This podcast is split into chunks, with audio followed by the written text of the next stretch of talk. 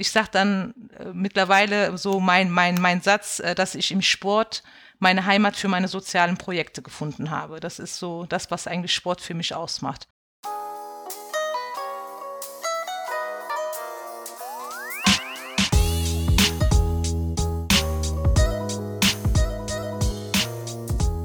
Herzlich willkommen zu Halber Kartoffel. Mein Name ist Frank und ich begrüße euch ganz herzlich zu einer besonderen Bonusfolge. Denn diesmal spreche ich mit sage und schreibe fünf GästInnen. Das sind Fatma Polat, Ruben Castro, Mohamed Nouali und die Zwillingsschwestern Nina und Samar El Khatib. Und zusammen haben sie Deutsch, Kurdisch, Kubanisch, Syrisch und marokkanische Wurzeln. Wenn euch die Namen wahrscheinlich noch nicht sagen, vielleicht habt ihr sie schon mal gesehen und zwar auf Plakaten. Es gab ja mal diese Fotokampagne vom Deutschen Olympischen Sportbund, wo man halbe Kartoffeln sieht mit der Frage daneben, wo ich herkomme und dann die Antwort vom Sport. Das war eine coole Kampagne und Integration durch Sport hat diese Idee wieder aufgegriffen und die ProtagonistInnen sind eben Ruben, Fatma, Mohammed, Nina und Sama. Da sich die fünf untereinander nicht kannten, haben wir uns gedacht, es wäre doch eine schöne Idee, wenn wir alle an einen Tisch bringen würden, sodass wir uns über Vereinsarbeit und ihre Erfahrungen im Leben und im Sport austauschen können. Es wurde dann ein virtueller Tisch, ein Videocall, wie man das heute so in Corona-Zeiten macht. Und auch wenn es nur online war, war es ein sehr schönes Treffen.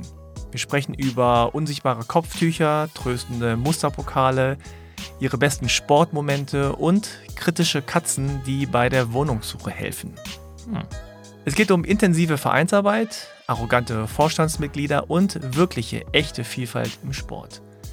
Wofür und warum sie sich überhaupt engagieren und was sich generell ändern muss. Diese Bonus-Episode wird präsentiert und unterstützt von Integration durch Sport.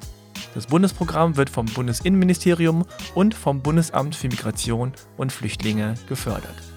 Und jetzt geht's los mit dem Gespräch mit Ruben, Fatma, Mohammed, Nina, Samar und mir.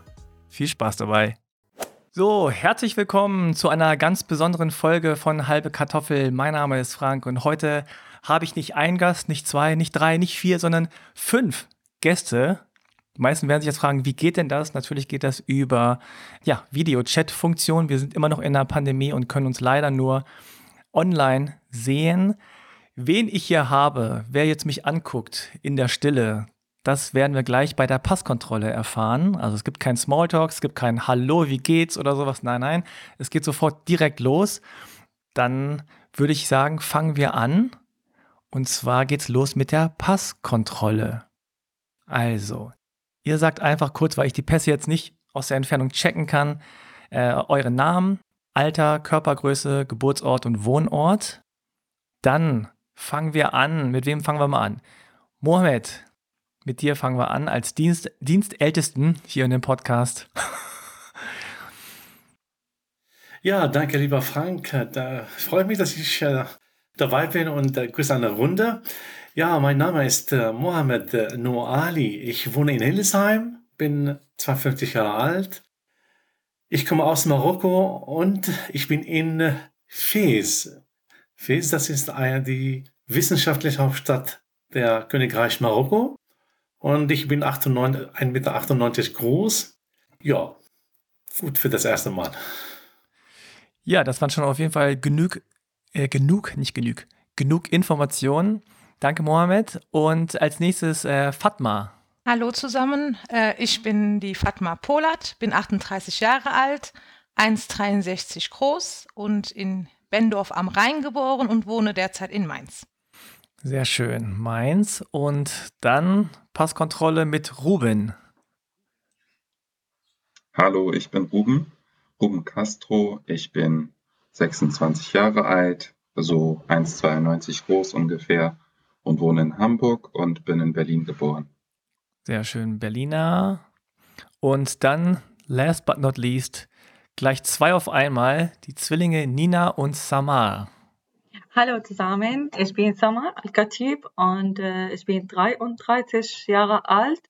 Äh, ich komme aus Syrien. Äh, ich wohne in Saarbrücken und ich habe in Salamia geboren. Ah, mein großer. ich bin 1 Meter und 64.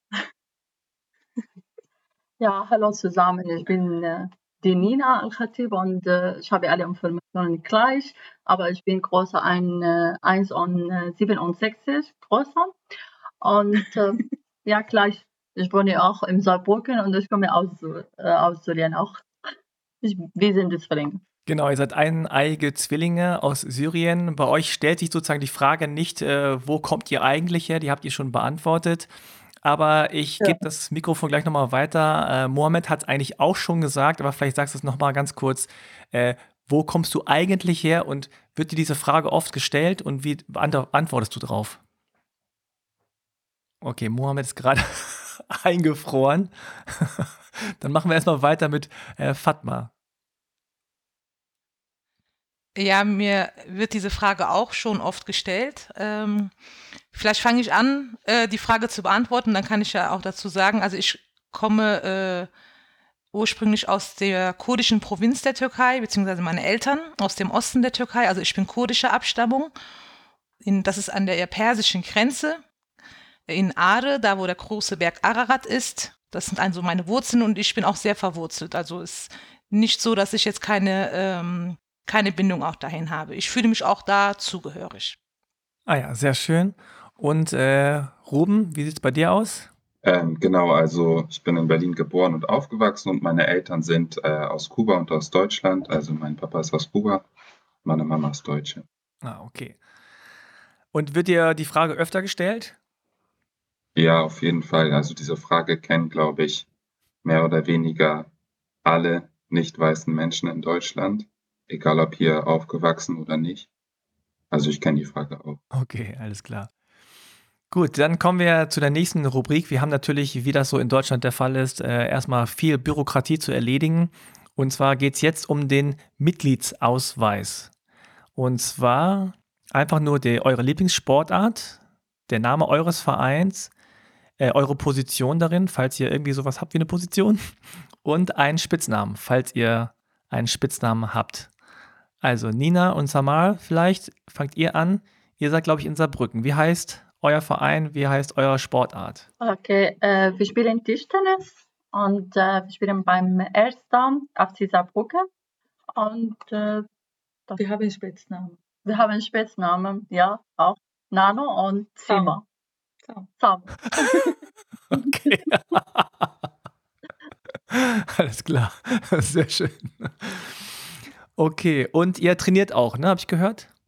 Ja, ja, wir sind auch hier, wir ähm, arbeiten beim äh, STTP, Saarländisch Tischtennisverband, als äh, Trainer. Ja. Und für Kinder oder Jugendliche? Für Kinder. Ja, für Kinder. Alles klar. Okay, dann äh, Fatma, wie sieht es bei dir aus mit dem Ausweis? Lieblingssportart? Ähm, ja, also ich werde wahrscheinlich äh, etwas enttäuschen, weil ich nicht die klassische äh, aktive Sportlerin in unserem Verein bin. Ähm, was aber nicht heißt, dass ich keinen Sport mag. Also ich, ähm, mein Verein äh, ist der Arc-en-Ciel Sport- und Kulturverein in Mainz und ich bin die Vorsitzende des Vereins und habe keinen Spitznamen. Die Sportart jetzt unabhängig vom Verein ähm, ist so, was ich auch für mich selbst ein bisschen entdecke, Yoga und Fitness, weil ich eher zu den Menschen gehöre, die noch nicht Sport ähm, als Lebensqualität in ihr Leben etabliert haben, aber fleißig da dran sind. ähm, und äh, ja, da, so entsteht auch eigentlich meine Funktion im Verein, ähm, weil ich mich selbst auch zu den Gruppen zähle, die eher erschwerte Zugangsbedingungen in den Sport hatten. Und ähm, meine Funktion ist also eher so eine Brückenbauerin. Gleichzeitig mit der eigenen Erfahrung auch, äh, sich mit Sport anzufreunden. Okay, super. Also wir haben jetzt Mohammed auch wieder. Der ist kurz verloren gegangen. Mohammed kann sich noch ein bisschen einrichten. Ich frage nochmal Ruben Castro ähm, nach seiner Sportart. 1,92 Meter habe ich gehört. Da habe ich schon eine Ahnung. Ja, also meine Lieblingssportart ist auf jeden Fall Basketball, aber andere Sportarten probiere ich eigentlich auch ganz gern mal aus. Und mein Verein ist Africa United Sports Club und da bin ich Basketballtrainer für Kids. Ich spiele auch noch selber ab und zu äh, Freizeit, äh, Basketball auf dem Freiplatz oder auch manchmal noch im Verein. Und Spitznamen habe ich nicht so, nicht so richtig. Eigentlich werde ich nur bei meinem Nachnamen, Familiennamen gerufen, Mhm. beim Sport, also Castro. Welche Position hast du gespielt? Ich habe eigentlich fast alle Positionen gespielt. Also ich würde sagen, ich würde mich selber als Small Forward einordnen, aber Okay. ich habe also auch, auch die anderen Positionen habe ich irgendwann mal gespielt. Okay, prima. Und Mohamed, wie sieht's aus bei dir? Mitgliedsausweis, Lieblingssportart, Position, Verein? Ja, ich und Robin haben wir was Gemeinsames. Ne? Also ich, ähm, ich bin bei MTV 48 Hillesheim, dort als Trainer und Coach in äh, zwei Sportarten, Basket, Basketball und Volleyball. Das sind auch die beiden Sportarten, die ich auch äh, mitnahm, als ich nach Deutschland gekommen bin. Da in Marokko spielte ich auch in, in der ersten Liga Basketball und Volleyball war, kann man eine Secondary äh, Sportart, die ich einmal freizeitig getrieben habe. In Deutschland habe ich sie beide äh, als Wettkampfmannschaften an die Universität damals in Hannover ähm, praktiziert und mittlerweile jetzt aufgrund der Alter jetzt und Familie und so weiter bin ich immer dran, aber mit dem Status als Trainer und äh, Integrationsbeauftragter bin ich auch äh, vom LSB Niedersachsen. Ich bin dort als ähm, äh, Integrationsbeauftragter und äh, habe Kontakte mit Vereinen, äh, die ähm, äh, Menschen mit Migrationshintergrund, vor allem Geflüchtete, ähm, in erster Linie erstmal bei sich als Mitglieder haben und äh, versuche dort ähm, durchlichten und zu intervenieren, wenn es nötig ist, nach Bedarf, äh, äh, wenn es jetzt um Integration durch und im Sport. Okay, super. Dann jetzt der letzte Rubrik und dann können wir ein bisschen freier sprechen. Ähm, wir bleiben gleich bei Mohammed. Ich habe jetzt für jeden zwei Klischees. Ja, also einfach Dinge, die so spontan einfallen, durchaus äh, klischeehaft, ne, sozusagen. Ja, wie der Name schon sagt, Klischeecheck. Und ihr könnt einfach sagen ja oder nein. Und wenn euch einfällt, natürlich könnt ihr auch noch ein, zwei Sätze sagen, müsst aber nicht. Also, bei Mohammed ist das erste Klischee. Ihr sagst einfach ja oder nein. Die Leute nehmen oft an, dass du nur gebrochen Deutsch sprichst. Ja, stimmt. Stimmt, okay. Und wie reagieren die dann, wenn du so in einwandfreiem, äh, akzentfreiem Deutsch was sagst? Dann sind die so, hups, hoppla, sie sprechen aber gut Deutsch, oder? Das ist typisch, ja, genau. Das ist dieses Stereotyp, ja. Oh, sie sprechen ja gut Deutsch, ne? Super, ja, genau. Das höre ich öfter, ja. Okay. Ich, ich sage immer, äh, sie auch. Ja, genau, das sage ich auch immer. Sehr gut. Äh, Fatma, für dich habe ich, du wirst ständig unterschätzt. Ja, Und warum glaubst du, ist das so? ganz klar. Ja, weil ich halt einfach nicht so aussehe, äh, nach dem, was ich kann. ich bin eine Frau, ich bin eine Kopftuchträgerin, ich äh, äh, bin äh, eine, und wenn ich mit meinen Kindern unterwegs bin, erst recht, dann werde ich auch nicht für die gehalten, die ich eigentlich bin. Also ich werde ständig unterschätzt. Ich glaube, viele sind sogar einfach überrascht, dass du wahrscheinlich einfach überhaupt Deutsch sprichst oder. Ja, das fängt, das Ja. fängt wirklich an. Also ich Oh bin hier Gott. geboren und aufgewachsen, habe hier studiert und immer noch bekomme ich Lob, äh, dass ich auch sehr gut Deutsch sprechen Mhm. kann. Ähm, das ist auch auf jeden Fall noch drin, aber auch mehr. Also es ist teilweise ähm, auch manchmal nervig. Ja, das glaube ich, ja. Okay, Ruben. Ähm, auch ein Klischee, was immer wieder vorkommt, gerade natürlich äh, in deiner Disziplin oder in dem Sport. Du hast oft in deinem Leben gehört, Schwarzen liegt der Sport ja im Blut. Ja, also das ist ja nicht, also das ist eine Sache, die kommt auf jeden Fall oft vor. Also bei mir konkret zum Beispiel, ich kann relativ hoch springen. Und das ist ja auch so eine Sache, was äh, auch so getan wird, als wäre das irgendwie natürlich nur. Und das ist auch so ein rassistisches Bild, was es einfach gibt. Und ja, ich habe dafür halt auch trainiert. Also ich habe sehr viel trainiert in meiner Jugend. Ähm, konkret habe ich Sprungkraft trainiert und ja, das ist genauso wie mit Schnellsein oder so halt voll nervig, wenn solche Vorstellungen noch da sind bei Leuten, dass, weil das einfach so durchstreicht, wie viel, wie viel Menschen dafür tun und trainieren, um sportlich zu sein. Ja, total. Es wird dann immer so gesagt, naja, bei den Schwarzen, die müssen ja nichts machen, das liegt alles in den Genen. Aber wenn Weiß irgendwas gut Ja. machen oder gut sind, dann ist es, äh, weil die total fleißig sind oder viel trainiert haben oder so. Ne? Das ist Ja. äh, wirklich noch sehr, sehr äh, präsent, dieses Klischee oder dieses Vorurteil. Ja, das ist ja auch schlimm, weil immer die andere Seite davon ist, dass ähm, dadurch, dass es halt so funktioniert, dass Menschen also entmenschlicht werden, im Endeffekt so wie zuzugeben zum Beispiel, dass ein Gepard richtig schnell rennen kann und viel schneller ist als ein Mensch oder dass ein Affe besser klettern kann als Menschen oder so ist kein Problem, aber zu behaupten, körperlich wäre alles anders, äh, hängt immer dazu, damit zusammen, dass so getan wird, als wären wir dümmer oder als könnten wir nicht genauso gut denken wie zum Beispiel weiße Menschen und das ist ja das Problem dabei. Auf jeden Fall. Und Nina und Samar, die Leute sind überrascht, wenn ihr sagt, dass ihr professionell Tischtennis spielt. Nein. Nein. Also nicht, nicht im Tischtennisverein, meine ich. okay, nein. Okay, alles klar. Gut, dann machen wir jetzt die zweite Runde. Und zwar wieder bei Mohammed. Du erlebst oft Diskriminierung wegen deines Namens. In der Tat. Und das war genau das Erste, was ich in Deutschland erlebt habe, als ich zum Studium gekommen bin in den 90er. Ja, das war damals der, der Golfkrieg ne? Mhm. gegen den Irak. Und äh, ich kam aus Marokko sehr glücklich, dass ich hier Masch Maschinenbau studiere und dass ich irgendwann nach Hause wieder zurückkehre. Und meine ersten Tage, ich bin auf die Suche nach ein, einer Wohnung als Student in Hannover.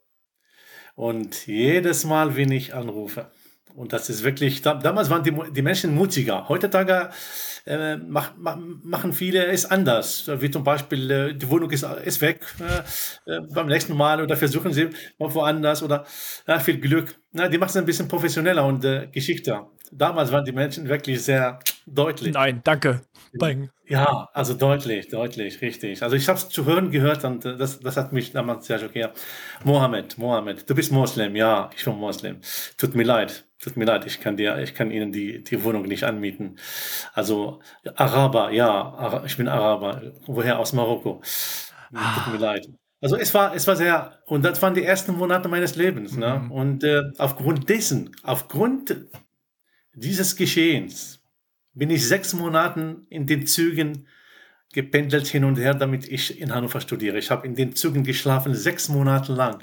Sechs Monaten, ja, das steht immer noch in der Hannoverische Zeitung, die neue Presse, als Schlagzeile, die ich nicht vergessen werde. Deshalb habe ich dir gerade gesagt, du hast ein Kapitel geöffnet, die, aber das war eine Erfahrung. Ja, es ist schmerzhaft gewesen für mich, aber es, äh, es ist ein Stück Erfahrung, die ich mitgenommen habe. Und deshalb bin ich heute so, wie ich Hm. bin, aus Grund dieser Erfahrung. Wie, aber du hattest ein halbes Jahr lang keine Wohnung und hast in den Zügen geschlafen. Gar nicht, ja, genau. Oh, wow. Zwischen, zwischen, zwischen äh, Hannover und Düsseldorf bin ich jeden, jeden Abend gependelt, außer Wochenende. Damit ich mein Ziel erreiche, damit ich mal studiere. Weil meine Eltern würden das nicht mehr akzeptieren, wenn ich sage, ich kehre zurück, ich habe keinen Bock mehr. Nee. Ich, dafür habe ich meine Familie und mein, meine, Realität dort verlassen. Ich habe alles hinter mir gelassen. Ne? Und dann entschieden mich, dass ich äh, ein Ziel vor, vor Auge habe, studieren. Und dafür habe ich äh, die andere Medaille übernommen, der mich zurückziehen in mich selber und äh, die Herausforderung äh, anderwertig suche, wie ich klarkomme. Und wie hast du dann die Wohnung gefunden? Wer hat dich aufgenommen? Genau das Schöne dabei ist, das sind äh, ähm, ähm, diskriminierende wie rassistische, also f- finde ich ausländerfeindliche ähm, Handlungen, die, äh, die dazu ähm, geführt haben, dass ich ähm, diese sechs Monaten ähm, äh, in den Winterzeiten in den Zügen geschlafen habe. Aber gleichzeitig ähm, ist es, äh, es war für mich auch ein Zeichen, dass, äh, dass nicht alle Menschen so sind, ne? dass nicht alle Menschen so diskriminierend, rassistisch sind. Weil gerade, ich weiß nicht, ob äh, vielleicht äh, Nina und Samar können das nachvollziehen, weil äh, sie nicht hier geboren sind. Äh, wenn du aus, äh, aus äh, einem Nicht-EU-Land kommst und kommst nach Europa, du kommst immer mit einem Bild. Alles ist grün und Demokratie und Freiheit und so weiter und so fort. Man hört nie Negatives, auch Rassismus, man hört das einfach aus der Geschichte, weil wir sind von Fran Frankreich kolonisiert worden. Aber heutzutage, habe ich, ähm, in, der, in der Zeit, in den 90ern, nicht heutzutage, habe ich mir nicht gedacht, dass, ähm, dass, dass das Leben wirklich in der Realität anders aussieht. Und äh, das war für mich der Schock, weil ich habe an andere Erwartungen. Ne? Und dann kam ich und die ersten Monaten er, erlebte ich das. War für mich äh, erstmal ein großer Schock und äh, die Frage kam, ob ich richtig her bin. Ne? Aber du hast dann auf jeden Fall noch eine Wohnung gefunden. Genau, und, äh, und weißt du wie, das war echt, weil äh, es ist ein Glück, weil der RTL äh, Guten Abend hat äh, von uns, äh, also wir waren viel Marokkaner und Tunesier, die, die studiert haben. Ich bin die Einzige, die in den Zügen geschlafen haben, sondern die anderen, die haben am Bahnhof geschlafen. Ne? Und dann hat der RTL es erfahren und dann, haben, dann kam der RTL, guten Abend, und kam die neue Presse, haben sie berichtet und dann kam eine Frau, oder eine Frau aus Langenhagen, das ist am Flughafen Hannover, ähm, äh, hat äh, diesen Dokumentarfilm gesehen und hat gesagt, das kann nicht sein, dass Studenten äh, in den Zügen auf die Straßen schlafen. Äh, und was machen wir als Menschen? Also sie waren wirklich sehr, sehr menschenrechtsorientierte Frau und ähm, sie hat sofort beim Studentenwerk angerufen, beziehungsweise Asta und hat gesagt, ich möchte hier den jungen Mann aus Marokko ähm, zu mir einladen. Und dann kam ich zu ihr nach Hause und die sagte mir, äh, ich würde gerne Ihnen hier das Zimmer da, da, da die Anfang anbieten, aber ich habe ein kleines Problem und ich hoffe, dass, dass wir es überwinden. Und sage ich, was? Sagt sie, ich habe fünf Katzen und ähm, die Katzen müssen mit, mitentscheiden.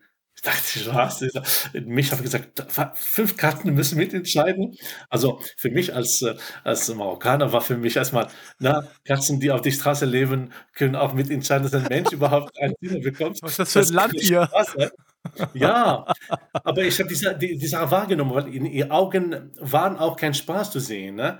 Und dann haben wir uns unterhalten über Jasmintee und Pfefferminztee und so weiter und so fort. Und die, und die, und die fünf äh, Katzen, die pilgerten um mich, um den Tisch. Und, und ich, ich wusste nicht, wie, wie sie reagieren werden, damit es positiv was mal aussieht. Ne? Und auf einmal sprang ein, ein Kater, ein grauer Kater, wirklich ein Riesen, auf meinen Schoß. Und, ähm, und dann äh, hat er einfach so ähm, mich gestarrt, aber nicht, äh, nicht an mich geschlichen und so weiter. Und ich fra fragte mich, was soll ich jetzt machen? Soll ich ihn streicheln? Dann haut er ab oder soll ich einfach. Und dann hat sie, hat sie gesehen, sagt sie, Mohammed, das ist nicht möglich. Gerade der Kater, der Kater, das ist der am meisten hier bei mir, äh, die Entscheidung tritt und der ist äh, meiner Tochter gegenüber sehr fremdlich, dass er, dass er auf den Schoß springt. Sie haben das Zimmer. Und seitdem, äh, ja, habe ich bei ihr drei Jahre, ja, drei Jahre lang gewohnt, bis ich Hannover verlassen habe. Ja. Unglaubliche Geschichte. Also, wenn man sich das vorstellt, da kommt jemand aus einem anderen Land nach Deutschland und dann findet man keine Wohnung, weil es dann doch Rassismus gibt, was man nicht erwartet hat. Und dann kriegt man die allererste Wohnung, weil ein Kater auf den Schoß springt und die Katzen mitentscheiden. Also, okay, das, äh, das ist Demokratie. Ja, also da können sogar die genau. Tiere mitentscheiden hier in Deutschland. Sehr schön. Okay, das ist jetzt ein bisschen länger geworden, aber es war sehr, sehr interessant. Danke für die äh, Geschichte. Und jetzt muss ich nochmal suchen. Ja, wieder auch zum Thema Diskriminierung. Äh, Fatma, du hast es gerade schon angesprochen, aber ein Klischee kann man fast gar nicht mehr sagen, aber eine These ist, du erlebst verstärkt Diskriminierung wegen deines Kopftuchs. Ähm, ja. Ja, ich äh, habe mich mittlerweile wahrscheinlich mehr oder weniger damit angefreundet. Deswegen habe ich jetzt eben, kam ich ein bisschen ins Stutzen. Es ist sogar so, wenn ich ehrlich bin, dass man überlegt, Sollst du das jetzt als Klischee sagen? Sollst du sagen, also man, man, es ist sogar einem unangenehm zu sagen, dass man diskriminiert wird. Ja. Also es ist, es ist echt, ich merke das immer wieder, ähm, weil ich einfach keine Lust habe, auch über diese Gefühle zu sprechen. Manchmal sage ich, ach, je mehr du das debattierst, desto interessanter wird das. Also eigentlich ist es etwas Unangenehmes, über diese Diskriminierung zu sprechen. Ja. Äh, das, aber okay, wir sind ja hier in einer Runde, wo man das ja gerne ansprechen darf und sollte. Und deswegen kann ich das auch ganz klar mit Ja beantworten. Aber, so wie, wie Mohammed es auch beschreibt, mittlerweile passiert es auch ganz subtil. Ja. Also es sind Blicke, es sind ähm, Bemerkungen, es ist sehr viel auf der nonverbalen Ebene. Und ich glaube, das ist eher das Unterdrückende, was mich auch sehr bedrückt. Ähm, aber auf der anderen Seite natürlich auch wieder, muss man ja auch wieder ein bisschen positiv sehen, gibt es auch Menschen, die das äh, natürlich ähm, nicht sehen. Also ich hatte ein einschlägiges Ergebnis während des Studiums, wo ich tatsächlich ähm, einen Professor hatte, mit dem ich mich unterhalten habe.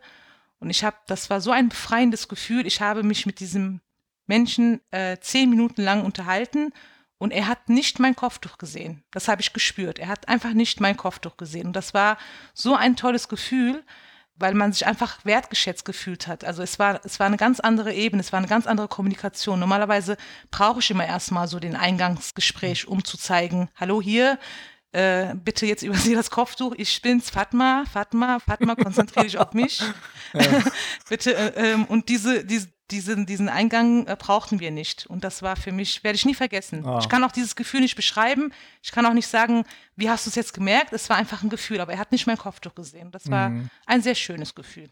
Ja, also ich kann das nachvollziehen, auch wenn ich es natürlich nicht jetzt so hundertprozentig nachvollziehen kann, wie du das äh, erlebt hast, aber ähm, das Kopftuch ist ja in, in Deutschland wirklich so ein, so ein Aufregerthema. Ich verstehe das immer nicht so ganz, warum das so ein Riesenthema immer ist. Und äh, ich glaube, an deiner Stelle ist es oft so, es wäre schön, wenn es einfach kein Thema wäre, nicht ständig überall in irgendeiner Weise. Ne? Also, dass man einfach nur sagt, so hier, fahrt mal, ne? Nee, komm, Blick runter wieder, hier, hier, gucke mein Gesicht, gucke mein Gesicht, ja. genau, genau. Ja, aber ich glaube, das ist halt einfach ein Thema, weil das, äh, weil wir als Gesellschaft ja. dieses Thema immer wieder zweckentfremden. Ich sage immer das Beispiel, wenn, wenn wir irgendwann eine Werbung sehen, wo eine Frau mit Kopftuch für Schokolade wirbt, ähm, dann, dann sind wir angekommen.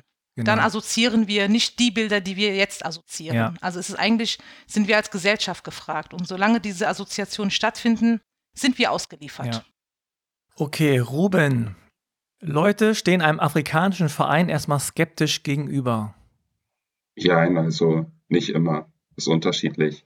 Also es gibt unterschiedliche Reaktionen. Ich muss sagen, es gibt auch oft positive Reaktionen oder so neutrale. Genau, also da ist jetzt nicht würde ich sagen, zumindest offen. Also auch was eben schon von Fatma und Mohammed beschrieben wurde. So, dass es unterschwellig und so und an so nonverbalen Sachen oder an kleinen Bemerkungen auch zu merken ist, dass Leute ein Problem mit uns haben, ähm, ist klar. So, aber offene, offene Anfeindung jetzt nicht so sehr. Bis jetzt, zum Glück. Ja, ich meinte eigentlich auch sozusagen diese subtilen Sachen. Ich glaube, äh, das ist ja dieses äh, White Fragility, ich habe das Gefühl, wenn dann jemand so eine Art Safe Space auch macht, egal für welchen Bereich, dass dann die Mehrheitsgesellschaft immer denkt, so was, jetzt sind wir ausgeschlossen, was soll das? Was, was macht ihr euer eigenes Ding? Und dann ist es so ein bisschen immer so skeptisch, immer so, hey, warum dürfen wir jetzt da nicht mitmachen? So dieses Thema, ne? Mhm. Genau, wir sind da jetzt auch, also unser Schwerpunkt ist es schon, geschütztere Räume so zu schaffen, wo Kinder und Jugendliche gestärkt werden und auch keine Ausnahme sind so. Aber das äh, irgendwie so zu verstehen, dass das der Gesellschaft schaden würde, ist ganz schön absurd irgendwie, weil wenn Kinder hier aufwachsen und ihre eigene Herkunft nicht als, als was Beleidigendes verstehen oder als was Minderwertiges, sondern stolz darauf sind, dann sind das auch Menschen, mit denen Leute sich gut austauschen können. Also ja. das ist ja oft das Problem, dass irgendwie so getan wird, als wäre Deutsch sein oder oder muslimisch sein oder deutsch sein oder afrikanisch sein, als wäre das ein Widerspruch in sich. Und ich glaube auch diese ganzen Bilder, die heute existieren, egal ob über Muslime, über schwarze Menschen und so weiter, ähm, die sind ja ein Problem, was ganz schön tief geht, weil zumindest in meinem Aufwachsen hat das auch eine große Rolle gespielt in der Schulzeit und so, während halt die Kriege, die Kriege immer weitergingen und wir auch wissen, dass die Situation nach dem Kolonialismus immer noch ziemlich schwierig ist in vielen Ländern, globalen Süden, ähm, ist auch der Rassismus wieder hier mehr so zutage getreten. Und das, das ist eigentlich das Problem, was, glaube ich, angegangen werden sollte und nicht Migrantinnen und Migranten oder People of Color oder schwarze Menschen. Da kommen wir später auch noch ein bisschen mehr drauf. Jetzt nochmal zum letzten Klischee, Nina Samar. Das erste und eigentlich meist einzige, was Deutschen einfällt zu Syrien, ist der Krieg. Ja, zurzeit ja, weil ja, es ist der Krieg, es ist eine große Sache jetzt und ja, glaube ich. Hm. Leider ja. Leider. Ja, leider ja. Äh, aber ihr könnt das ja zumindest im Raum Saarbrücken dann mit Tischtennis spielen, vielleicht ein bisschen äh, verändern oder noch eine weitere Komponente hinzufügen. Jetzt lasst uns noch mal ganz kurz äh, sprechen über insgesamt das Deutschsein oder in Deutschland sein. Äh, Mohammed hat gerade uns schon seine Geschichte erzählt, in Zügen schlafen und äh, mit Katzen äh, interagieren oder äh, in Dialog gehen sozusagen.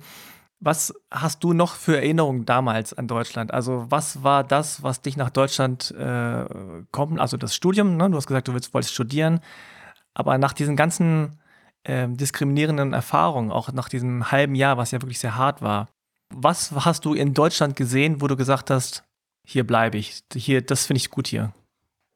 Das war die Uni. Also ich bin sehr froh, dass ich äh, in diesem äh, diese Schublade angekommen bin. Also die Uni, es ist ja eine ganz andere Baustelle als die Gesellschaft. Ich würde einfach die Uni und die Gesellschaft voneinander trennen, weil dort äh, alle sind Akademiker, alle sind, also nicht alle, aber mindestens überwiegend sind interkulturell kompetente und Menschen, die jetzt äh, auch viel mit äh, Migrantinnen und Migranten zu tun haben und die, die haben eine ganz andere Philosophie, wie sie äh, die Dinge betrachten und analysieren und, äh, und ähm, auch äh, ihre Urteile ähm, irgendwie legen. Ähm, in der Gesellschaft liegt äh, die Unwissenheit sehr, sehr groß, weil auch äh, die Medien spielen eine große Rolle eine große, große Rolle, wie, wie die Menschen, die Informationen verarbeitet werden und angenommen und wahrgenommen werden. Ähm, an die Uni war es ein bisschen einfacher für mich, weil wir haben alle Gemeinsamkeiten. Ne? Wir sind alle da Fachkräfte und wir haben alle Potenzial. Man, man gleicht sich aus. Man äh, redet miteinander auf Augenhöhe und man hat das Gefühl gehabt. Und das heißt, ähm, von einer Seite draußen war es wirklich so wie, wie ein Wald und äh, an die Uni hat man sich in einer Familie ge gefühlt und äh, vor allem, weil ich äh, durch den Sport, also ich, ich bin als Sportler nach, nach, nach wie gesagt nach Deutschland gekommen und ich habe sofort mit äh, auch mit der Trainertätigkeit damals an die Uni Hannover angefangen. Das heißt, ich hatte Kontakte auch äh, mit vielen Deutschen, die nicht auch Studenten sind, sondern auch einfach so Freizeitsport treiben, auch als Trainer mhm. die Ära gehabt zu trainieren und ähm, so hat man sich sich äh, in die Gesellschaft lang, äh, äh, einschleichend äh, eingemischt und auch Menschen kennengelernt von ihren Fassaden, ähm, auch versucht hat, ähm, diese Vorurteile und Stereotypen abzubauen, indem man äh, auf Augenhöhe mit den Menschen über das Problem auch spricht, was uns natürlich in der Zeit begegnet hat. Ähm, und äh, das, das war wirklich diese, diese Begegnung mit den Menschen und gerade durch den Sport hat mir, hat mir sehr viel Kraft gegeben. Also ich glaube, wenn ich äh, damals der Sport nicht getrieben habe, wo ich meinen Wut ausgelassen habe, vielleicht ähm, wäre ich sehr einsam gewesen. Dann hätte ich vielleicht ähm, äh, nicht alles äh, schnell verarbeiten können. Aber äh, diese, diese Begegnung mit Menschen und äh, das Vertrauen, das mir verschenkt wurde, Seite der, der meine, meine Kolleginnen und Kollegen an die Universitäten, also in Hannover und auch in Hildesheim, ähm, hat mir wirklich ähm, ein gute, gute, gutes Gefühl ähm, äh, gegeben, dass ich äh, einfach äh, vieles herausfordern muss, aber das ist auch die Schicksale, die zum Leben gehören und ähm, aber du hast sozusagen so, so Mikrokosmen gehabt, ne? also Uni oder den Sport, wo du einfach sozusagen dann äh, Menschen genau. auf einer anderen Ebene hast, hast kennenlernen genau. können. Ne? Richtig, ja. richtig, genau. Fatma, bei dir war es jetzt ein bisschen anders. Du, du bist, äh, bist hier geboren und aufgewachsen und du warst schon hier. Also du bist noch nicht von außen irgendwo gekommen und musstest dich integrieren, sondern du warst schon da. Kannst du dich erinnern von deinem Elternhaus ähm, und jetzt auch sozusagen als, als Mutter, auch als erwachsene Frau, kann man das ja rückblickend nochmal anders betrachten. Was wurde dir mitgegeben von deinen Eltern? Wurde die, wurdest du irgendwie vorbereitet im Sinne von, hör mal, du musst zehnmal besser sein als die anderen?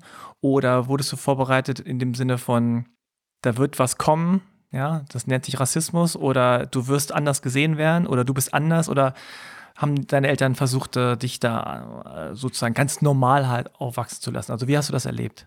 Ja, unterschiedlich. Also ich bin in einer großen Familie aufgewachsen, äh, mit sieben Geschwistern in, äh, insgesamt. Wenn ich jetzt so zurückblicke und auch sehr viel ähm, die meine Eltern als Vorbild nehme, ist ähm, die werteorientierte Erziehung. Also meine Eltern haben mich sehr werteorientiert erzogen. Äh, mein Vater vor allen Dingen war unser Ansprechpartner jedes Mal. Also meine Mutter war so eher die disziplinierte, bei der musste halt alles äh, äh, richtig sein. Wir waren halt mit sechs Mädchen.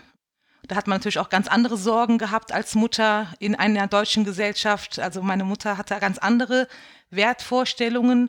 Da hat die Bildung nicht primär eine Rolle gespielt. Es war eher so dieses gesellschaftliche in der eigenen Community. Ich bin auch in einem äh, Ort aufgewachsen in Bendorf, wo halt nur türkische Gastarbeiter gewohnt haben. Also äh, diese bunte Community habe ich eigentlich kennengelernt, als ich nach Mainz umgezogen bin. Da habe ich tatsächlich auch erstmal People of Color kennengelernt und gesehen. Sonst war ich eher so behütet in meiner türkischen äh, Community. Ähm, es war so, so ein kleiner Kosmos äh, für sich.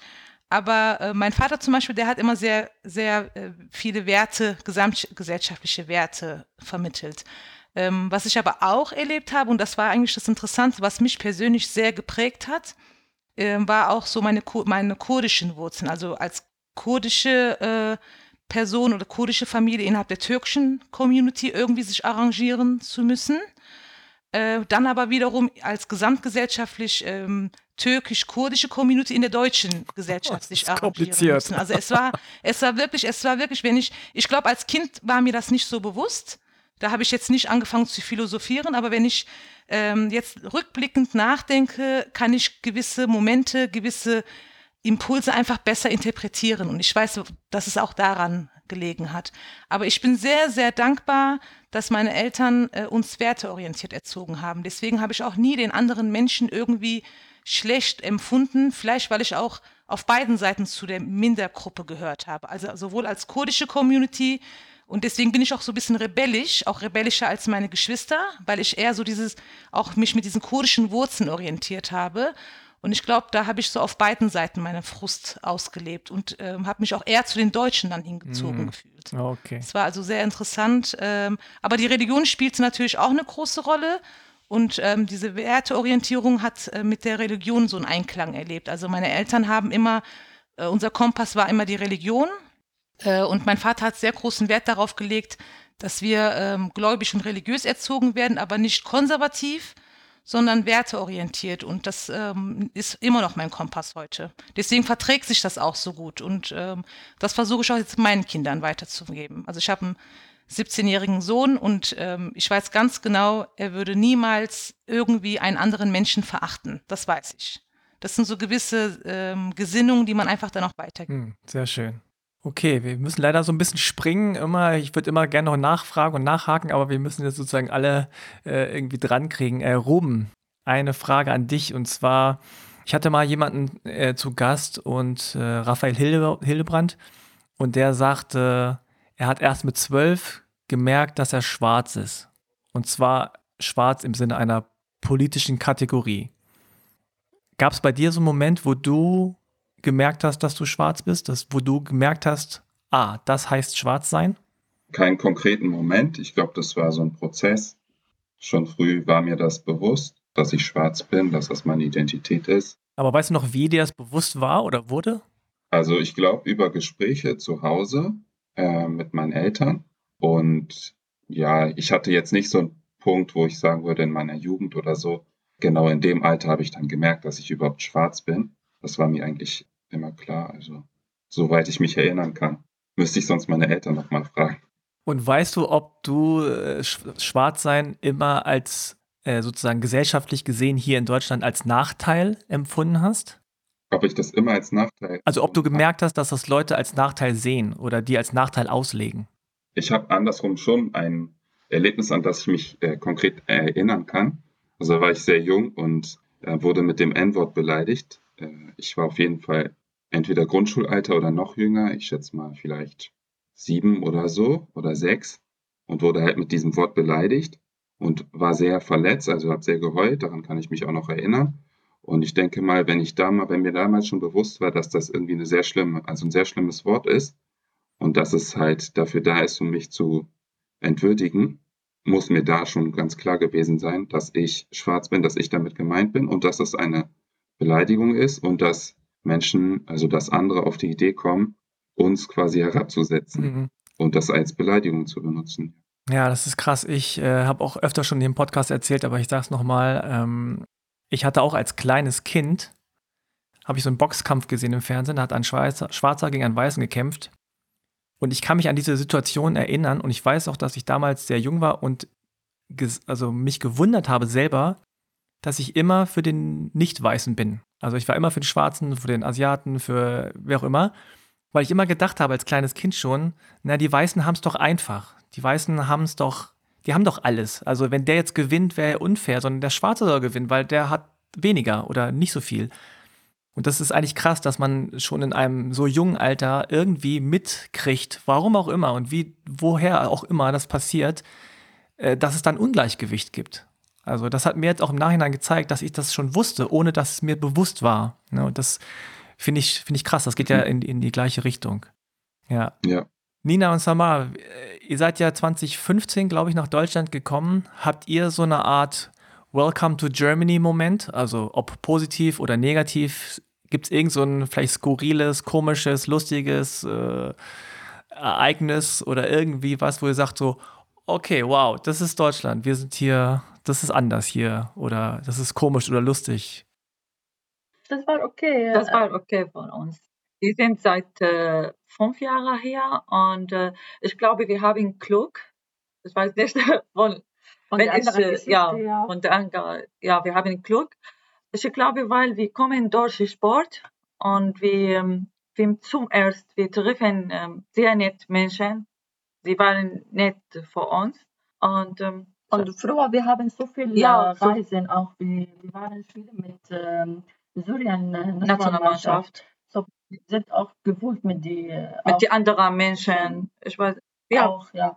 Auch äh, zuerst war äh, mit Englisch immer, die reden immer mit Englisch. das war einfach. Das war, Und hier Ja. am Saarbrücken, es gibt so viel auch ähm, äh, Profispieler äh, aus Ausländer auch. Es gibt so viel auch Juni. So, ich glaube, sie haben gewollt hier mit den Ausländern. Mhm. deswegen, wir haben, ja, Wir haben nicht so Probleme mit auch mit finden eine Wohnung oder so. Wir haben das war einfacher für uns, nicht so schwierig. Ja, auch Ja. unser Name vielleicht ist nicht so, nicht der Nachname, Vorname war nicht so, nicht Schwierig. wie äh, Mohammed zum Beispiel, ist es so schwierig.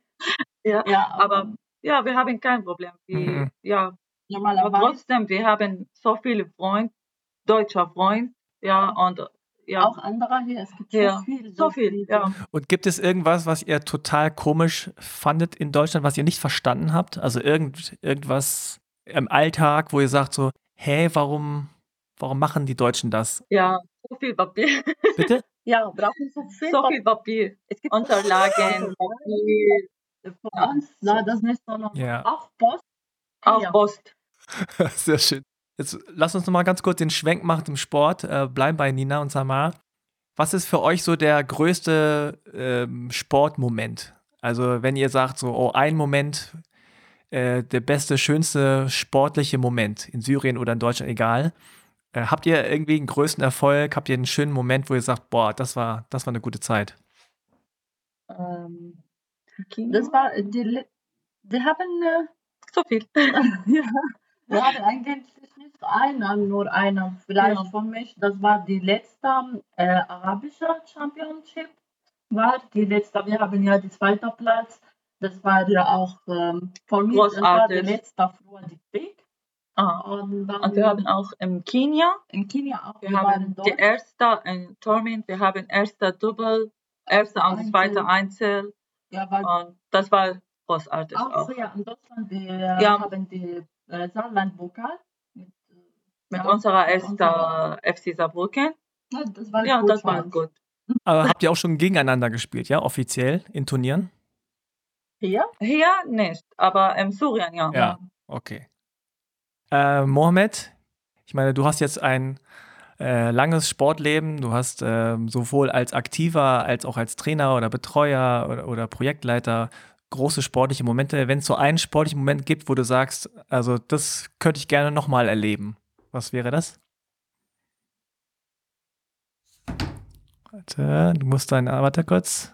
Ähm, das war 1998, genau. 1998. Äh, ähm, es gab in äh, Rotterdam eine, eine Europaturnier f- für die Unis und äh, äh, da war auch ein Mixturnier, ne? Also müssten also ein Ba- ein Basketball, also müssten äh, mindestens äh, zwei Frauen in Mannschaft sein. Und wir waren in äh, Rotterdam und äh, dort äh, waren äh, viele Unis aus Europa, etwa 22 Universitäten. Ja, und wir waren im Finale. Also wir, es war wirklich äh, unglaublich ähm, große Erfahrung, äh, so viele Spiele zu, zu machen zum ersten Mal äh, europaweit. Und äh, wir, wir waren im Finale gegen äh, FC Rotterdam. Und ähm, im Finale ähm, wurde ich bei einem Hochsprung einfach so äh, quer getroffen und da bin ich auf, mein, auf, mein, äh, auf meinen Fuß gefallen und dann ist das Knick gemacht. Also das war für mich, ja, ein sehr trauriger Moment. Sehr traurig, weil ähm, ich wollte diesen Titel haben. Ne? Ich, das war das ist mein Herzen. Und ähm, es kam nicht dazu, ich bin raus und äh, wir haben im Finale verloren. Aber das Schöne dabei, dass, äh, dass alle, alle zu mir gekommen sind, die haben äh, einen großen Mitleid gehabt und die haben mir so einen Musterpokal gegeben. weil die haben schon gemerkt, dass ich, dass ich einfach äh, äh, die Energie hatte, etwas zu erreichen, aber ist es nicht gelungen. Und äh, das war auch im Gespräch äh, auch deutlich zu hören. Und dann kam, haben sie mir ein, so ein, so ein Musterpokal gegeben, war einfach für ein Fairplay, Fairplay-Spieler des Turniers und so weiter. Das war für mich wirklich ein großartiger Moment, ähm, wo ich äh, äh, ein tolles Selbstwertgefühl äh, gespürt habe. Das sind Momente, die mir auch natürlich, ähm, die mir bei mir Spuren hinterlassen haben, dass ich weiß, dass, äh, dass die Welt äh, äh, zwei Fassaden haben kann. Ja, es gibt immer Menschen, die die äh, Unruhe stiften und genauso viel gibt es auch Menschen, die den Frieden äh, suchen und lieben und, äh, und auch nicht fördern. Und äh, also an diesem Tag würde ich, würde ich niemals vergessen. Es war schmerzhaft, aber trotzdem war für mich eine, ein wunderschönen äh, Moment, wo ich viele, viele, viele Aufmerksamkeit gewonnen habe. Ja, das ist sozusagen so Sport in a nutshell. Also da liegt alles beieinander, ne? Äh, Sieg, Niederlage, Trauer, äh, äh, Mitgefühl, ist alles dabei. Äh, Ruben, wie war das bei dir? Also, was ist so dein sportlichster Höhepunkt? Was ist ein Ereignis, wo du dich dran gerne erinnerst? Eigentlich relativ viele so Ereignisse oder ja, es war auf jeden Fall auch eine schöne Zeit in meiner Jugend. Ähm, da war noch die Jugendbasketball-Bundesliga neu und dann auch die Nachwuchsbasketball-Bundesliga da so zu spielen. Und das war immer sehr aufregend auf jeden Fall für mich, egal wie viel ich dann eingesetzt wurde oder wie wenig. Und jetzt so in letzter Zeit zum Beispiel das erste Heimspiel zu haben, als Trainer dann mit, äh, mit einem Mini-Basketball-Team. Das war auch auf jeden Fall ein sehr schöner Moment. Man fast nervöser, ne, als wenn man selber spielt. auf jeden Fall sehr aufregend. Sehr aufregend, weil du ja auch noch mehr Verantwortung eigentlich trägst. Man kann nichts machen, ne? Man muss immer nur so. genau. Und du musst dich auch, also kannst dich auch mehr, viel mehr ausdrücken hier, als wenn du selber gerade Sport machst. Du musst ja sprechen. Wenn du selber gerade spielst, dann kannst du dich darauf konzentrieren, einfach dein Bestes zu geben und dich auch nur auf dich selbst konzentrieren, aber so anderen versuchen zu sagen, was sie vielleicht besser machen sollten, so als Team, ist auf jeden Fall noch aufregender irgendwie. Ja. Und ja, das war ein Schlüsselmoment und sonst auch von vor 2016 gab es hier in Hamburg so ein Sportfest in Mümmelmannsberg in der Schule, in der Sporthalle. Das war auch ein Schlüsselmoment für mich, weil ich da das erste Mal gesehen habe, was äh, Africa United Sports Club ist und wie viele Kids und auch Erwachsene da zusammenkommen, um irgendwie einfach was Positives zu schaffen für junge afrikanische Menschen in Hamburg. Sehr schön. Fatma, du hast ja vorhin gesagt, Sport war jetzt nicht so deine allererste große Liebe. Aber trotzdem äh, setzt ihr euch ja mit eurem Verein auch für sportliche äh, Belange ein und seid so Brückenbauer und Brückenbauerinnen äh, zwischen Verein und, und Leuten, die jetzt vielleicht Sport machen wollen. Wann hast du sozusagen die Kraft des Sports äh, irgendwie für dich entdeckt? Also muss ja gar nicht sozusagen so selber aktiv sein, sondern irgendwann hast du ja gemerkt, so wow, Sport kann irgendwie was, was anderes nicht kann. Ja, das stimmt. Also das ähm, habe ich ganz klar meinem Mann zu verdanken. Äh, der ja den Verein mitgegründet hat, weil er kommt dieser klassischen Historie, was jetzt auch Mohammed erzählt hat und Nina und Sama erzählt haben. Also er ist selber ähm, auch äh, Ende 80er in die Schweiz geflüchtet äh, und hat dort auch ähm, seine Sportkarriere durch, also oder seine Integration durch die Sportkarriere auch erreicht. Also ist auch sehr klassisch und er erzählt jedes Mal davon. also äh, er, er erzählt wirklich sehr und ich, ich spüre richtig, äh, wie überzeugt er davon ist, dass das ihm so viele Türen geöffnet hat äh, in der Schweiz und ähm, das, das hat bei mir so einen Schalter umgelegt, weil ich vorher immer so eher im interreligiösen Bereich aktiv war, im interkulturellen Bereich aktiv war, aber es auch irgendwo immer satt hatte, instrumentalisiert zu werden auf allen Seiten. Und äh, ich wusste nicht mehr, wem ich diene, was ich mache, ob ich jetzt politisiert bin oder nicht und was dann überhaupt. Und aber da willst du dich doch engagieren und dann musst du dem dienen, dem. Also es war, äh, nee und mein Mann hat gesagt, Fatma, wenn du emanzipiert und äh, frei arbeiten möchtest, dann musst du Sport dafür nutzen. Sport ist neutral. Sport hat einfach einen ganz anderen Namen und jeder, der Sport treibt, weiß, was wovon ich rede. Und dann habe ich gesagt, ja, okay, warum eigentlich nicht? Und jetzt ähm, tobe ich mich richtig aus. Immer noch in der Theorie, also jetzt nicht im praktischen Sport, okay. aber egal, ich, äh, ich sehe dann andere, äh, die dann halt so, äh, die ich dann mit fördere und, und einfach äh, Talente entdecke und dann weiter fördere. Das ist natürlich auch sehr schön. Ähm, und ich sage dann äh, mittlerweile so mein, mein, mein Satz, äh, dass ich im Sport meine Heimat für meine sozialen Projekte gefunden habe. Das ist so das, was eigentlich Sport für mich ausmacht. Also das habe ich in der Tat meinem Mann zu verdanken. Mhm. Bleiben wir noch mal ganz kurz bei dir und, und eurem Verein. Ähm, also äh, ihr seid ja sozusagen so, so eine Art Vermittler ne, oder Vermittlerin, so zwischen zwei Polen in Anführungszeichen. Also hier ja. ist vielleicht der Verein und hier ist jemand, der möchte gerne Sport machen und du sagst so, hey, ihr werdet doch eigentlich ein gutes Match.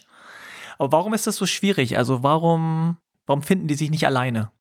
Ja, und zwar, also ich sag's mal so, um es jetzt wirklich einfach auszudrücken, das würde ja Bitte einfach, eine eigene ja. Podcast-Serie dann in Anspruch nehmen. Aber ich glaube, es sind einfach die wenigen Berührungspunkte und die wenigen Begegnungen, die stattfinden, auf beiden Seiten. Also jemand, der aus einer sportlichen Familie kommt, äh, der wird ganz anders damit umgehen. Dann ist es auch schon wirklich in der Familie drin. Das hat auch nichts mit Nationalität oder Hintergrund oder so zu tun. Das ist einfach so. Das ist ja das Interessante am Sport. Aber wenn man sowieso schon ähm, nicht diese Familie hat, wo Sport ein Thema war, wie zum Beispiel in unserer Familie, also ich war durchaus sportlich. Also ich will jetzt nicht sagen, dass ich so eine faule Kartoffel war. Ja, ich war wirklich sportlich und ich habe Leichtathletik habe ich geliebt. Ich habe immer Ehrenurkunden bekommen bei so diesen ganzen Sportfesten. Aber das war's. Mehr, das war im schulischen Rahmen. Also meine Eltern haben einfach diese Berührungspunkte nicht gehabt zum Verein, mich damit weiter zu fördern. Mhm. Es war dann entweder für die Jungs der klassische Fußball aber mein Vater war jetzt auch kein klassischer Fußballfan, der jetzt davon geträumt hat, dass sein Sohn ihn retten wird mit seiner Fußballkarriere. Deswegen hat er auch da halt nicht so, war der auch nicht so hinterher. Und ich glaube, das ist so der Punkt. Und wir versuchen, diese Position so ein bisschen einzunehmen, dass wir also die Kinder und auch die Familien vor allen Dingen gewinnen möchten. Mhm. Und das hat nicht mal was mit dem integrativen Gedanken zu tun, nein, das hat was mit Teilhabe zu tun gesellschaftliche Teilhabe. Also ich bin hier angekommen, ich bin hier geboren, ich habe jetzt wirklich kein Integrationsproblem, aber trotzdem habe ich wenig sportliche Teilhabe ja. und habe jetzt den Mehrwert auch für mich persönlich erkannt, wenn ich im Verein oder ein Schwimmangebot wahrgenommen habe mit Frauen oder ein Fitnessangebot mit Frauen wahrgenommen habe oder, oder wandern gegangen bin mit, mit älteren mhm. Herrschaften, das war einfach bereichernd für mich. Und das hat jetzt nichts mit, äh, mit dem klassischen Integrationsmoment zu tun. Ja. Und das, das, sind so, ähm, das sind so viele, viele Faktoren, die eine Rolle spielen. Und einer der wichtigsten Faktoren, damit möchte ich abschließen, ist auch, dass sich die Vereine nicht so öffnen, wie sie eigentlich tun oder wie sie es wirklich auch fühlen. Noch nicht mal böswillig, aber es ist halt anders. Das ist halt so dieses andere. Nina und Summer hatten, glaube ich, weil sie einfach so professionell sind, hatten sie diese ganzen Hürden nicht, weil sie, weil ihr einfach so die Vorzeigezwillinge seid, ne? Dann, das ist dann, man nimmt euch ja mit Kusshand. Also die können ja wirklich froh sein, ihr bereichert diesen Verein, ja. Aber es gibt ja auch so das andere. Das, ähm, das ist, da, da muss noch, da muss noch etwas was passieren. Da muss noch einfach äh, mehr dafür getan werden. Ja, sehr schön. Ähm, Ruben, wenn du jetzt vergleichst, also so wie du angefangen hast mit Sport, äh, mit dann eurem Verein jetzt Africa United. Gibt es irgendwas, was du dir früher in deinem Verein gewünscht hättest? Äh, ich war eigentlich sehr froh, dass ich über den Sport auch ähm, viele Freunde kennengelernt habe, auch äh, andere schwarze Jugendliche, die hier aufgewachsen sind, ähm, so immer kannte und halt mich angefreundet habe. Das war mir eigentlich immer sehr wichtig. Und ich möchte das eigentlich so mehr fortsetzen und verstärken, auch mit dem Sportverein jetzt. Also ich hätte mir bestimmt auch selber gewünscht, so einen Verein zu haben oder solche Räume zu haben früher. Unsere Trainerinnen und Trainer ähm, hatten auch unterschiedliche Hintergründe. Mhm. Und das war immer sehr gut, die Mitspielerinnen und Mitspieler auch. Es ist halt schon krass auch zu merken, so in Berlin, damals war es so, dass sich in bestimmten Vereinen also es gab immer, es gab immer sehr weiße Vereine, wo wirklich kaum ja. äh, migrantische Kids dabei sind. Und dann andere Vereine, äh, zum Beispiel in Berlin in Wedding oder Neukölln vor allem. Und eine Zeit lang dann bei uns auch in Charlottenburg. Auf jeden Fall, wo, wo es halt, wo halt alle möglichen dabei waren. Ja. Das ist schon krass zu sehen, dass es immer noch eigentlich auch so Segregation gibt in der Gesellschaft, auch wenn die formell nicht da ist. Das aber gar nicht bewusst, mhm. bewusst gemacht wird. So mit der Idee, wir wollen, wir wollen uns irgendwie stärken, wir wollen mehr Austausch haben, wir wollen uns mit der Geschichte auseinandersetzen, mit unserer, unserer Kultur und so weiter, sondern einfach, weil scheinbar in bestimmten Vierteln kaum Migrantinnen wohnen, in anderen mhm. hauptsächlich was auch viel mit ökonomischen Gründen natürlich zu tun hat. So. Und es ist natürlich auch ein bisschen so sportartenabhängig. Ne? Also Basketball ist jetzt so eine ja. Sportart, wo man sagt, naja, da haben wir Migrantinnen, Kinder sozusagen, da können wir hingehen.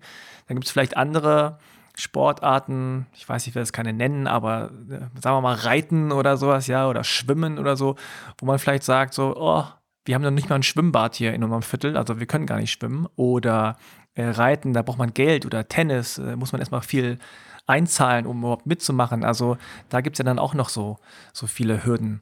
Äh, Mohamed, du. Ja. Entschuldigung. Wolltest du, also, ja. sorry. Nee. Ja, Schwimmen würde ich da rausnehmen. Also ich war auch in meiner Jugend schwimmen. Ah, ja, okay. Auch mitten in Neukölln.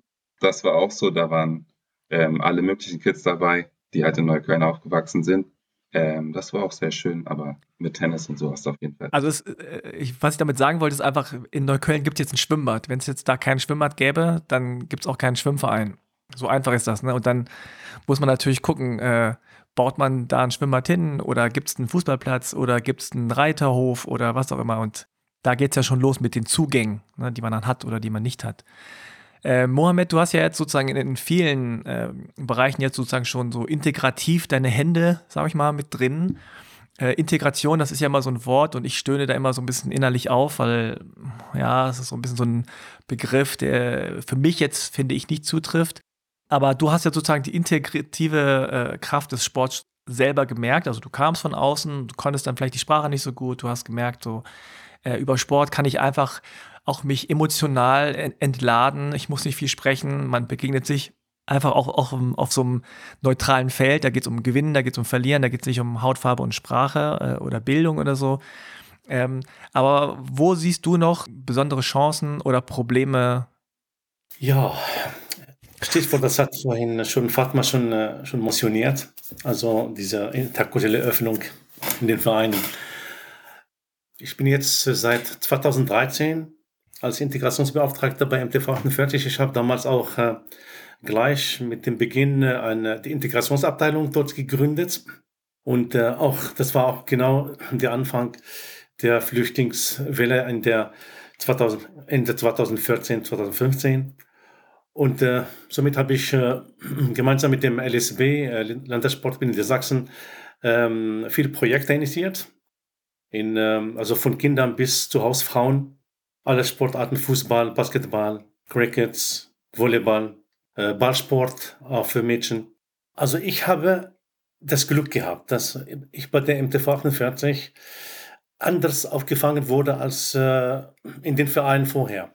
Mhm was Fatima vorhin gesagt hat, das ist ein Riesenproblem in Deutschland. Die, die Vereine sind so strukturiert, klassisch strukturiert, dass sie sich gar nicht bereit sind. Sie wissen gar nicht, was Interkulturalität ist. Mhm. Weil die Vorstände, die, äh, die Herrschaften, die da ganz oben sitzen, das sind so eine Hierarchie, die, die so aufgebaut ist, dass, dass der zwischen den Etagen absolut kein Durchgang möglich ist. Und äh, sie sind so klassisch denkend, dass, äh, dass die Menschen, gerade Menschen mit Migrationshintergrund, oder Menschen, die für Diversität auch äh, fördern sind, äh, keinen Zugang zu den oberen Ebenen haben. Das heißt, äh, du bist Trainer, du bleibst immer auf der Trainerebene und du kannst auch keine Bereicherung für den Verein sein. Und das ist das, das, das, das, das merkte ich damals bei dem alten Verein, wo ich war, zu spüren, weil ich den Vorstand noch nie gesehen habe. Und als ich ihn einmal gesehen habe, und äh, war ich schockiert, weil ähm, ich dachte, er will jetzt mich kennenlernen und äh,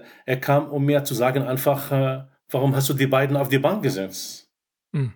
Und ich sagte, ich war schockiert, sagte ich erstmal, wer sind Sie? Äh, warum reden Sie mit mir so? Äh, ich bin hier der Trainer, die kommen einfach in die Halle rein und dann sagen Sie mir einfach, warum sitzen die beiden? Ich sagte, ich bin der Vorstand. Ich sagte, ich freue mich, dass ich Sie nach vier Jahren erstmal kennenlerne. Ich wusste gar nicht, dass er überhaupt diesen Verein, in dem ich seit vier Jahren ehrenamtlich bin, einen Vorstand hat. Da sagte ich, ja.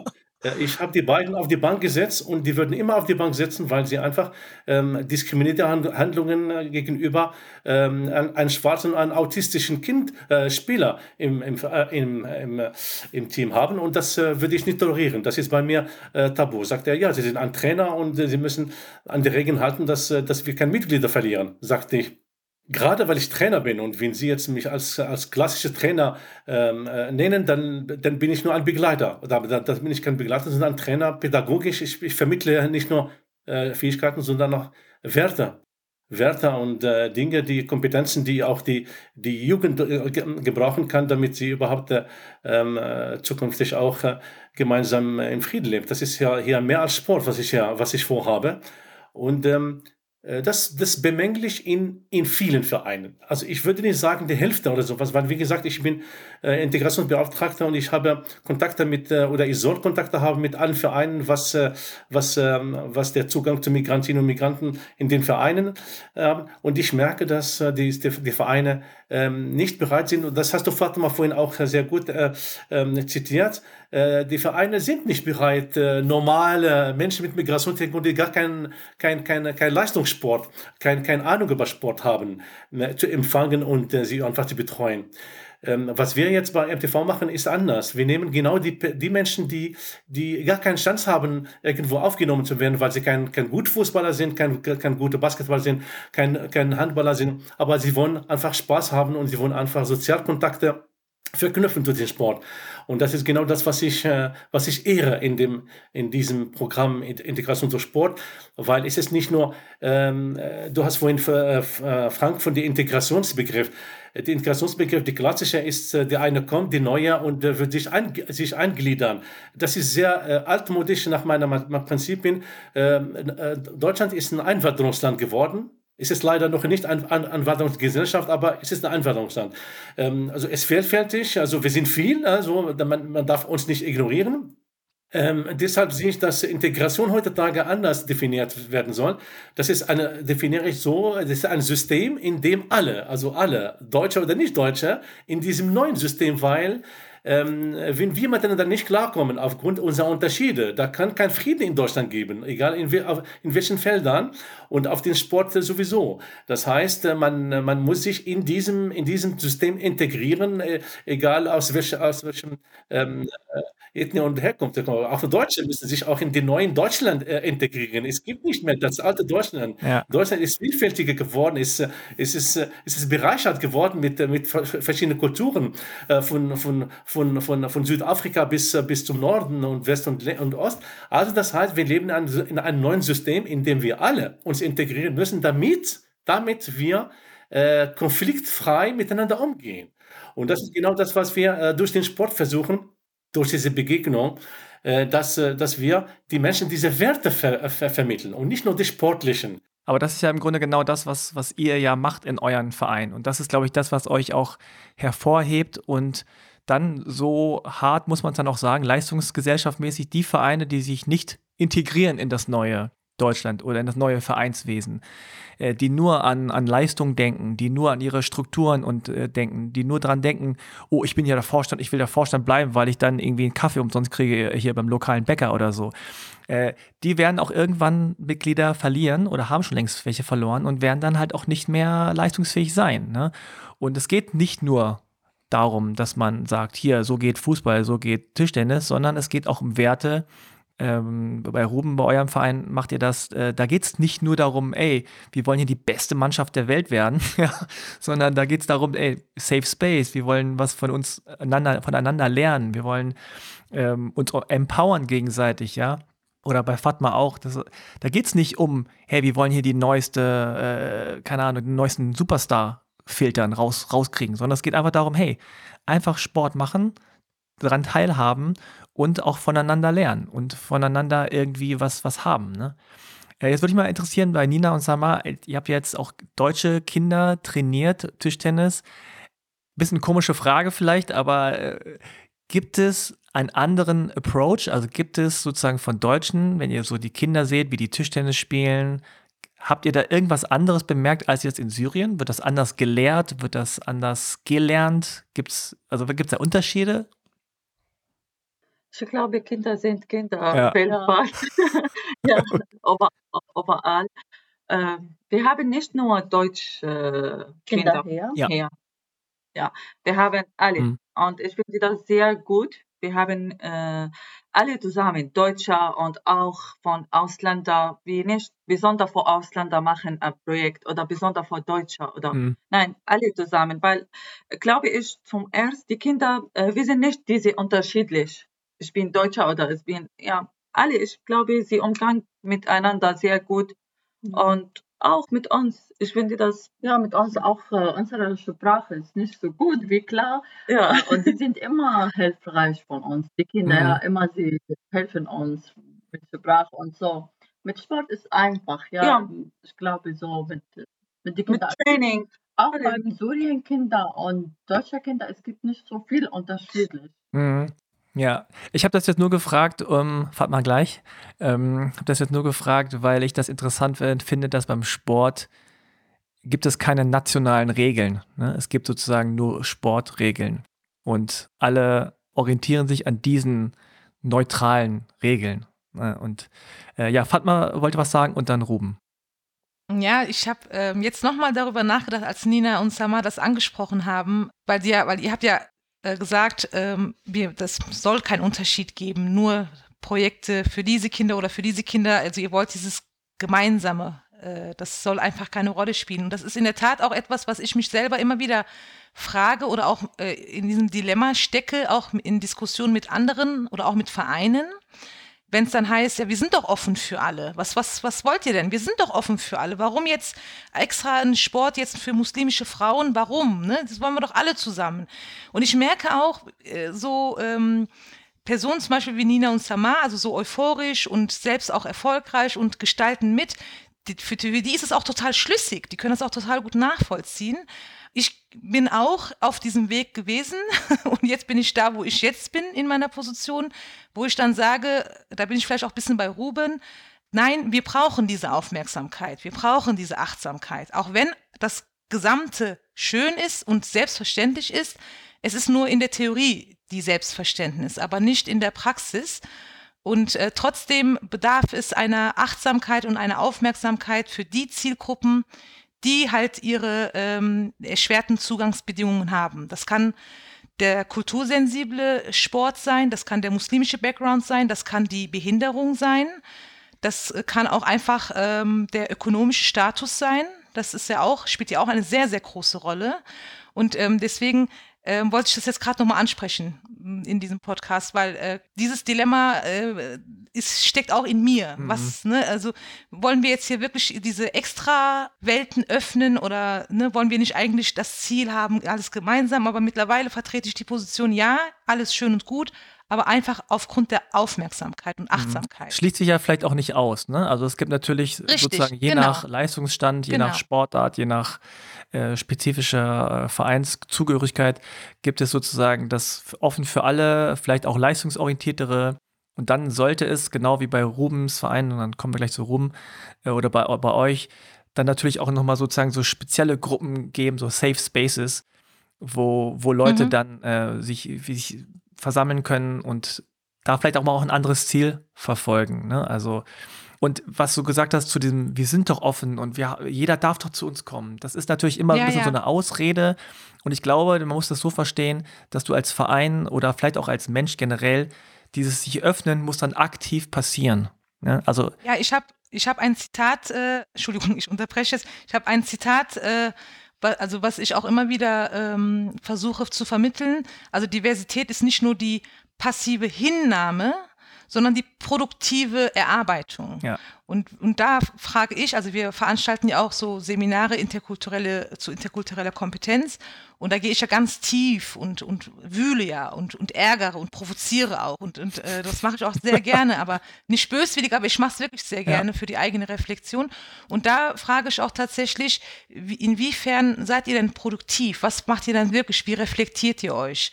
Ähm, und das ist auf jeden Fall das, ähm, was du auch gesagt hast. Und dann kommt man nämlich an den Punkt, es ist ja äh, nicht bös gemeint, wenn man sagt, wir sind ja offen für alle. Die sind es ja wirklich. Es ist ja auch nicht gelogen.